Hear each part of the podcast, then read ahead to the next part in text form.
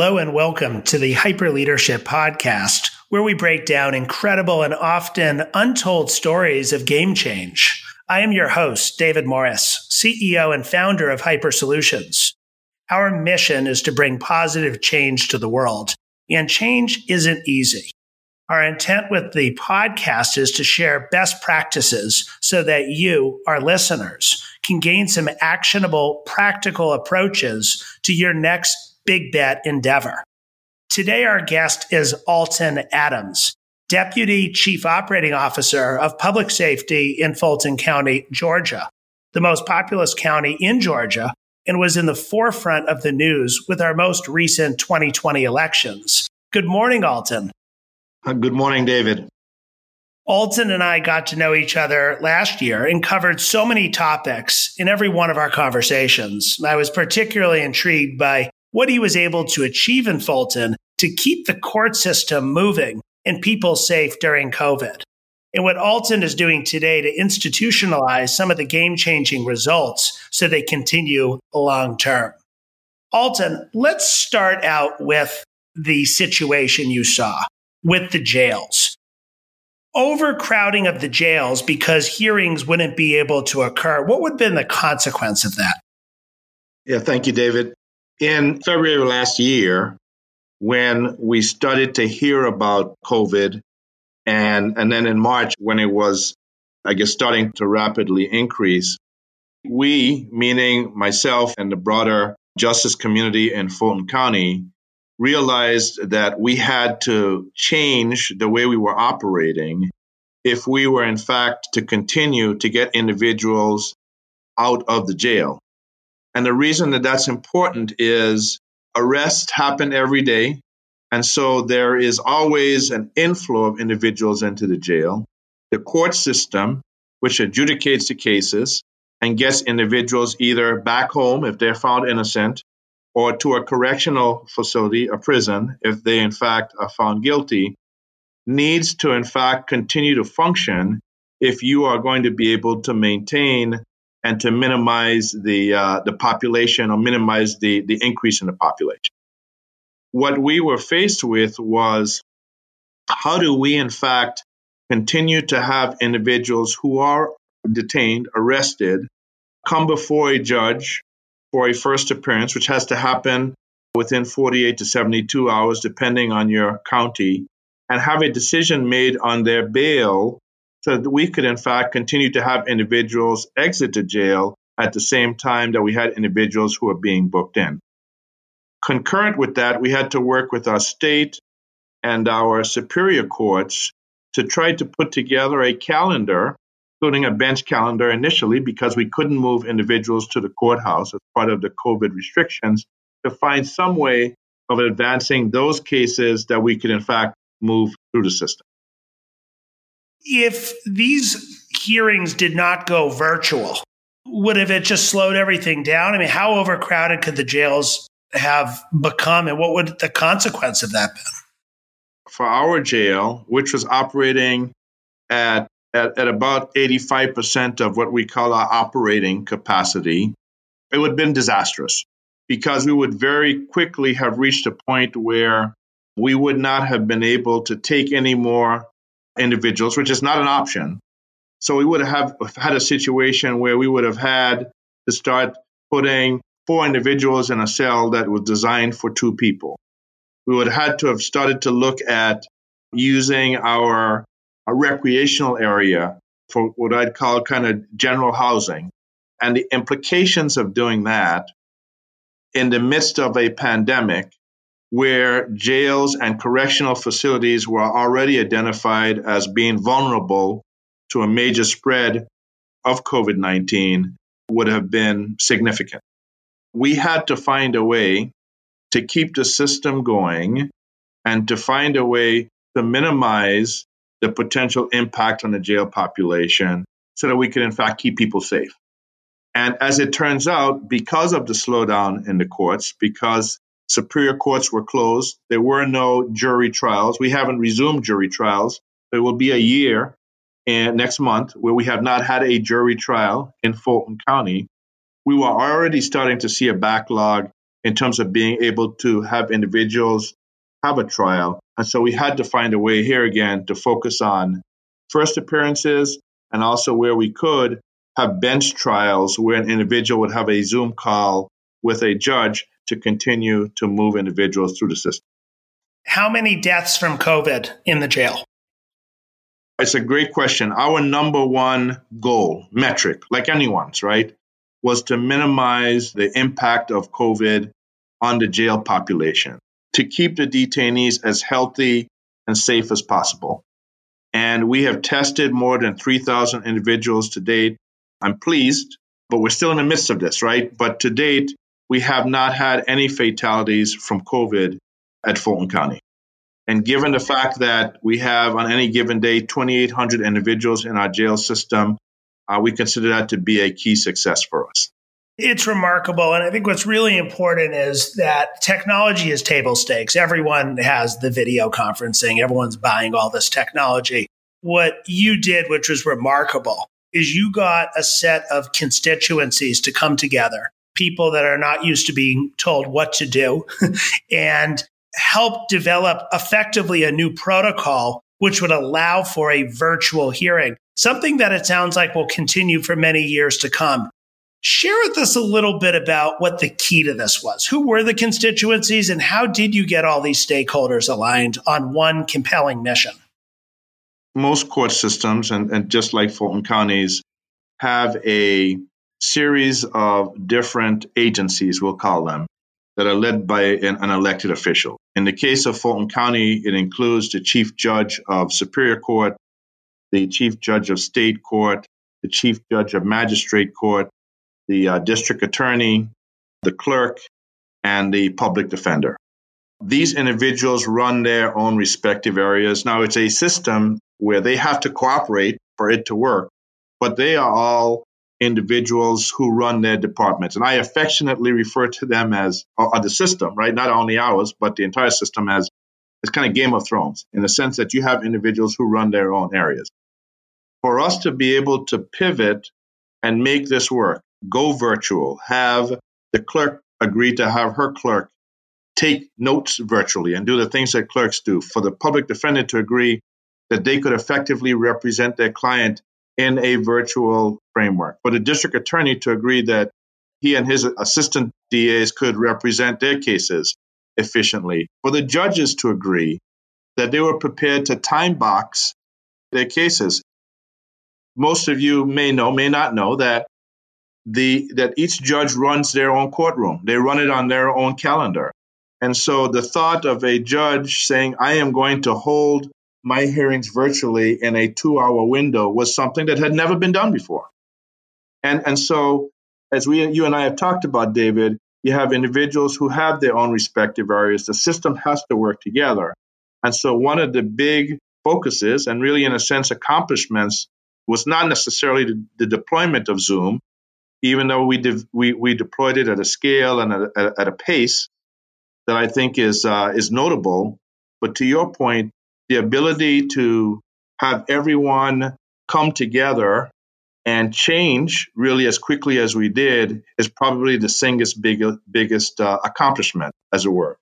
And it was a combination of, of what I'd say three things. One is a lot of change management and managing via influence. And that collaboration um, and having a personal, in some ways, relationship with some of the key stakeholders, or certainly having credibility was really, really important. I think the second thing was even with the individuals who are managing their, their individual areas, we did need to have a clear plan and be decisive about it. We needed to be clear about the, the, the, technology platform. We needed to be clear about the changes impacting the processes. We need to be clear about the need for our IT organizations to now report into one individual as opposed to reporting into their individual silos for this to work. So I think that, that being clear about what we were trying to do was really, really important part of our credibility. I think the final thing was being prepared to be decisive and, and what we call failing fast, right? We knew that there were some things we were going to do that we were going to have to pivot on. And this concept of failing fast is not something that government overall is really designed to do. It's not part of our core DNA. The whole focus on let's let's get after something. It may not work. Let's think about some of this stuff as trial and error, and then be prepared to pivot when we need to. Was a key part also of being able to accomplish what we did. I know you talk a lot about thinking of the constituencies as clients. And that orientation, I'm sure, went went a long way. As you think about some type of obstacle, some individual that perhaps was a blocker, or it really could have delayed this whole thing. Uh, what approach did you use in that situation to uh, get that individual or group aligned and keep it on pace? Well, my, my, my own personal style, but, but it's something here again that I learned, I think, and, and developed in, in my management consulting days, and perhaps even before that, is to mix having structure and process and formal meetings with being able to reach out directly to the key stakeholders and have uh, one-on-one conversations and have candid conversations. And, and so, so each of the stakeholders that, that I mentioned in each one of those offices are on my speed dial on my cell phone. And I believe I'm on theirs as well. And so to be able to have conversations offline, to be able to address concerns in a one on one environment while we were planning and getting together in a group environment, I, I, I believe was key to overcoming some of the challenges and obstacles that tended to come that, you know that tend to come up when in fact you're uh, you're having broad meetings to to implement change. This certainly is not your first game change. We've talked about some really exciting ones previously in your career.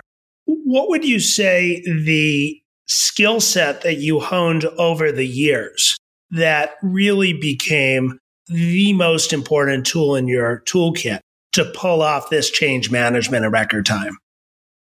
Well, I think it's it's, probably more than one tool because you you have different individuals that that you need to communicate differently. I think the number one thing, right, and, and I, I, remember this from one of my, my early courses or one of my early readings, is, is, is understand and appreciate that different individuals communicate and receive information differently.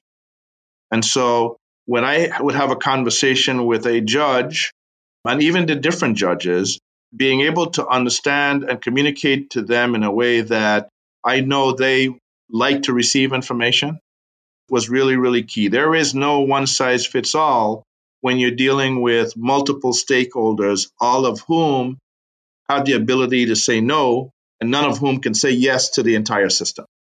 So I would say that, that that's that's one thing. I think second thing is, and, and this helps because being a bit older helps, right? I benefited from having worked in a number of different environments and applied technology and change management and those things so being able to pull in some of those experiences and say, these are some of the things that we have learned in, in other areas, or being able to say, let me give you a sense for best practices and being able to divorce my particular perspective or opinion and portray it really and accurately as these are the best practices we need to think about. And that way, you move the dialogue away from one person's point of view, another person's point of view, and it really becomes grounded in fact. And, and I think finally that that point of of really using a fact-based quantitative approach. And I'm a quant person, I'm a fact person, I'm a data person, and being able to say this is what the data shows, this is how we're going to measure it, this is how we're going to track it. And to have people start to, to pivot a bit. And I've had a number of folks say, thank you for bringing a data orientation to our discussion. But being able to ground this in data and facts and best practices was a key part of having individuals kind of step back and say, and be more open, quite frankly, to the changes we were trying to implement. Very transferable. Curious also, a topic that comes up a lot when we work with organizations going through massive change is the air cover or the authority that the change leader has. How did you go about getting that air cover and honing it during the course of this journey? I think it's a combination of things. One is my title, I guess I my my, my title of, of Deputy CEO for Public Safety and Justice uh, allowed me the opportunity before the COVID hit to have had a number of discussions and dialogues with our key stakeholders around things like budget and around things like technology and so on. And so one of my roles is providing guidance and helping with the development of the budget for the justice system, which is the single largest category of spend in the Fulton County budget every year. While I don't have the ability to say yay or nay, particularly to those, I am a facilitator and I do have a point of view and I get to weigh in. And so a bit of the ability to influence through the budgeting process is always helpful in, in having people take your call. So that that that was that was one. I think secondly, to your to, as we've talked about, approaching individuals and having them embrace some of the things that we were trying to do, but also being very, very supportive and reactive when they, in fact, needed something. So when a judge says, I have a problem, being responsive to them and being able to basically fix things. And I guess in my role, one of my key roles is being a fixer and solving problems for my clients. And so if the clerk has an issue, she will call me and I will do my best to accelerate and fixing her problem. Same thing with the chief judge of Superior Court, same thing with the district attorney. So in that role, it does give me a bit of opportunity in a sense and a platform to be able to call them and say, I need your help with something. And they typically are very responsive. Taking taking this story and some of the principles we just talked about and putting yourself in the shoes now of a board of directors or a governor where you need to recruit somebody to be able to pull off big change. What would be the single key character trait you would want to make sure that this individual would have, the leader of a change effort has, based on all your experiences? If you, if you had to pick one, and, and I think it's more than one, but if you had to pick one, I, I would say a focus on or capability around managing via influence. And the reason I picked that one is because in virtually every every government institution, whether it be the federal government or the or state and local, or in our case, county, it is very, very hard to move the needle on anything unless you are able to get others to want to do it who don't necessarily report to you. And that goes for, I mean, for example, in this particular case, not only did we have to have the key stakeholders on the justice side agree to, to the changes we were trying to make, but I also had to go back to our county leadership and ask for funding for all the technology associated with that. And then I had to go and talk to the legal folks and make sure I understood and they would help us find solutions.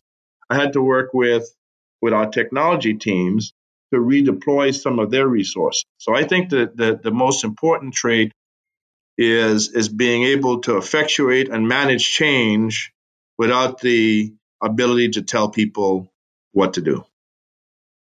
And if you're interviewing somebody for that and subsequently reference checking someone for that, again, putting yourself in the shoes of being a governor and you're choosing a, uh, a director of a big department that needs a turnaround, what are some of the either interview questions you might use or, again, reference check approaches to verify that the person can do this? Well, I would I would start with asking them about their personal style. Help me understand how you influence others and are able to, to, to get individuals to change, to embrace a mission without necessarily being able to tell them what to do. And I would just ask them, how do you do that? We, what do you what do you rely on? What has worked for you in the past? And then secondly, I would also ask for specific examples where that was a necessity, where it actually happened, and then ultimately what was the the impact of that and then and then i guess i would also you know here again all around this this theme of of working through others and collaborating i would i would ask them for specific references of individuals who you could call and say i'm calling on behalf of of david or i'm calling on behalf of a discussion i'm having with alton and he listed you as a reference in terms of helping you make changes in your organization or you being a key part of a big change, tell me about that and give me a sense, right, of how he helped make that happen. So those are those are two or three of the things that I would I would want to discuss with someone where the ability to effectuate change system wide or enterprise wide at scale. And that's the other thing I would say. If you got two years to make a change, it's a lot easier than when you have to do it in three and a half weeks. And so, to the extent that speed and getting on with things is important, I would also look and make sure that that example reflects the kind of cadence and the pace that your organization is trying to, to operate at.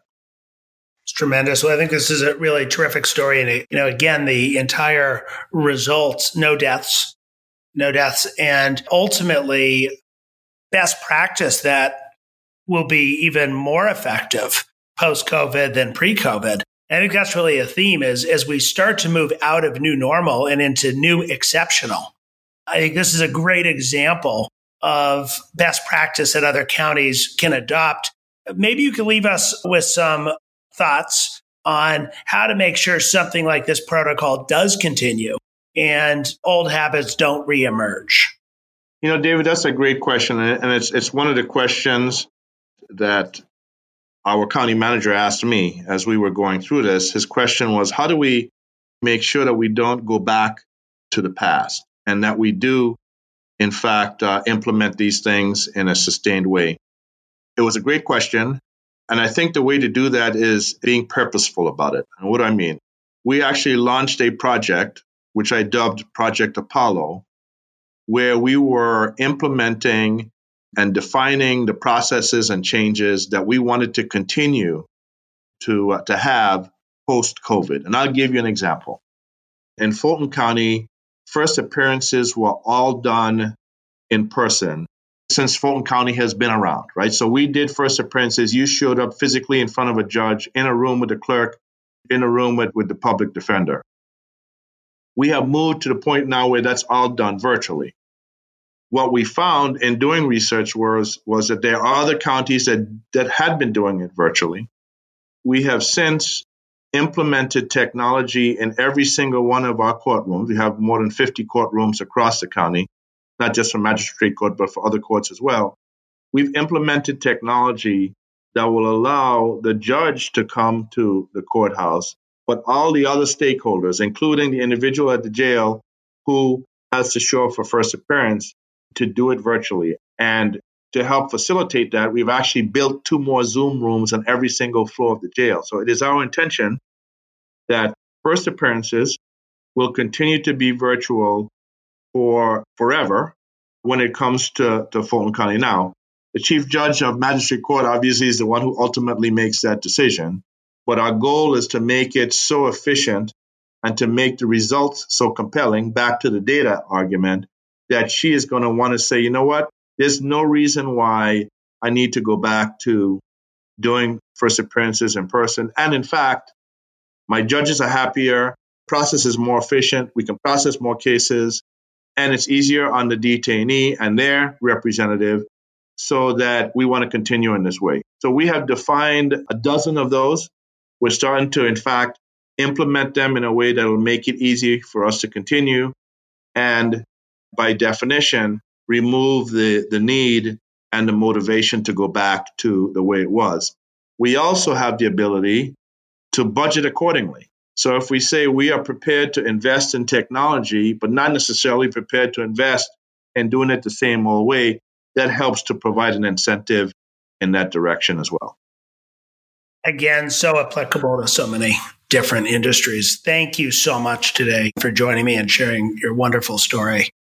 David, thanks very much. It's always a pleasure talking to you and look forward to talking in the future.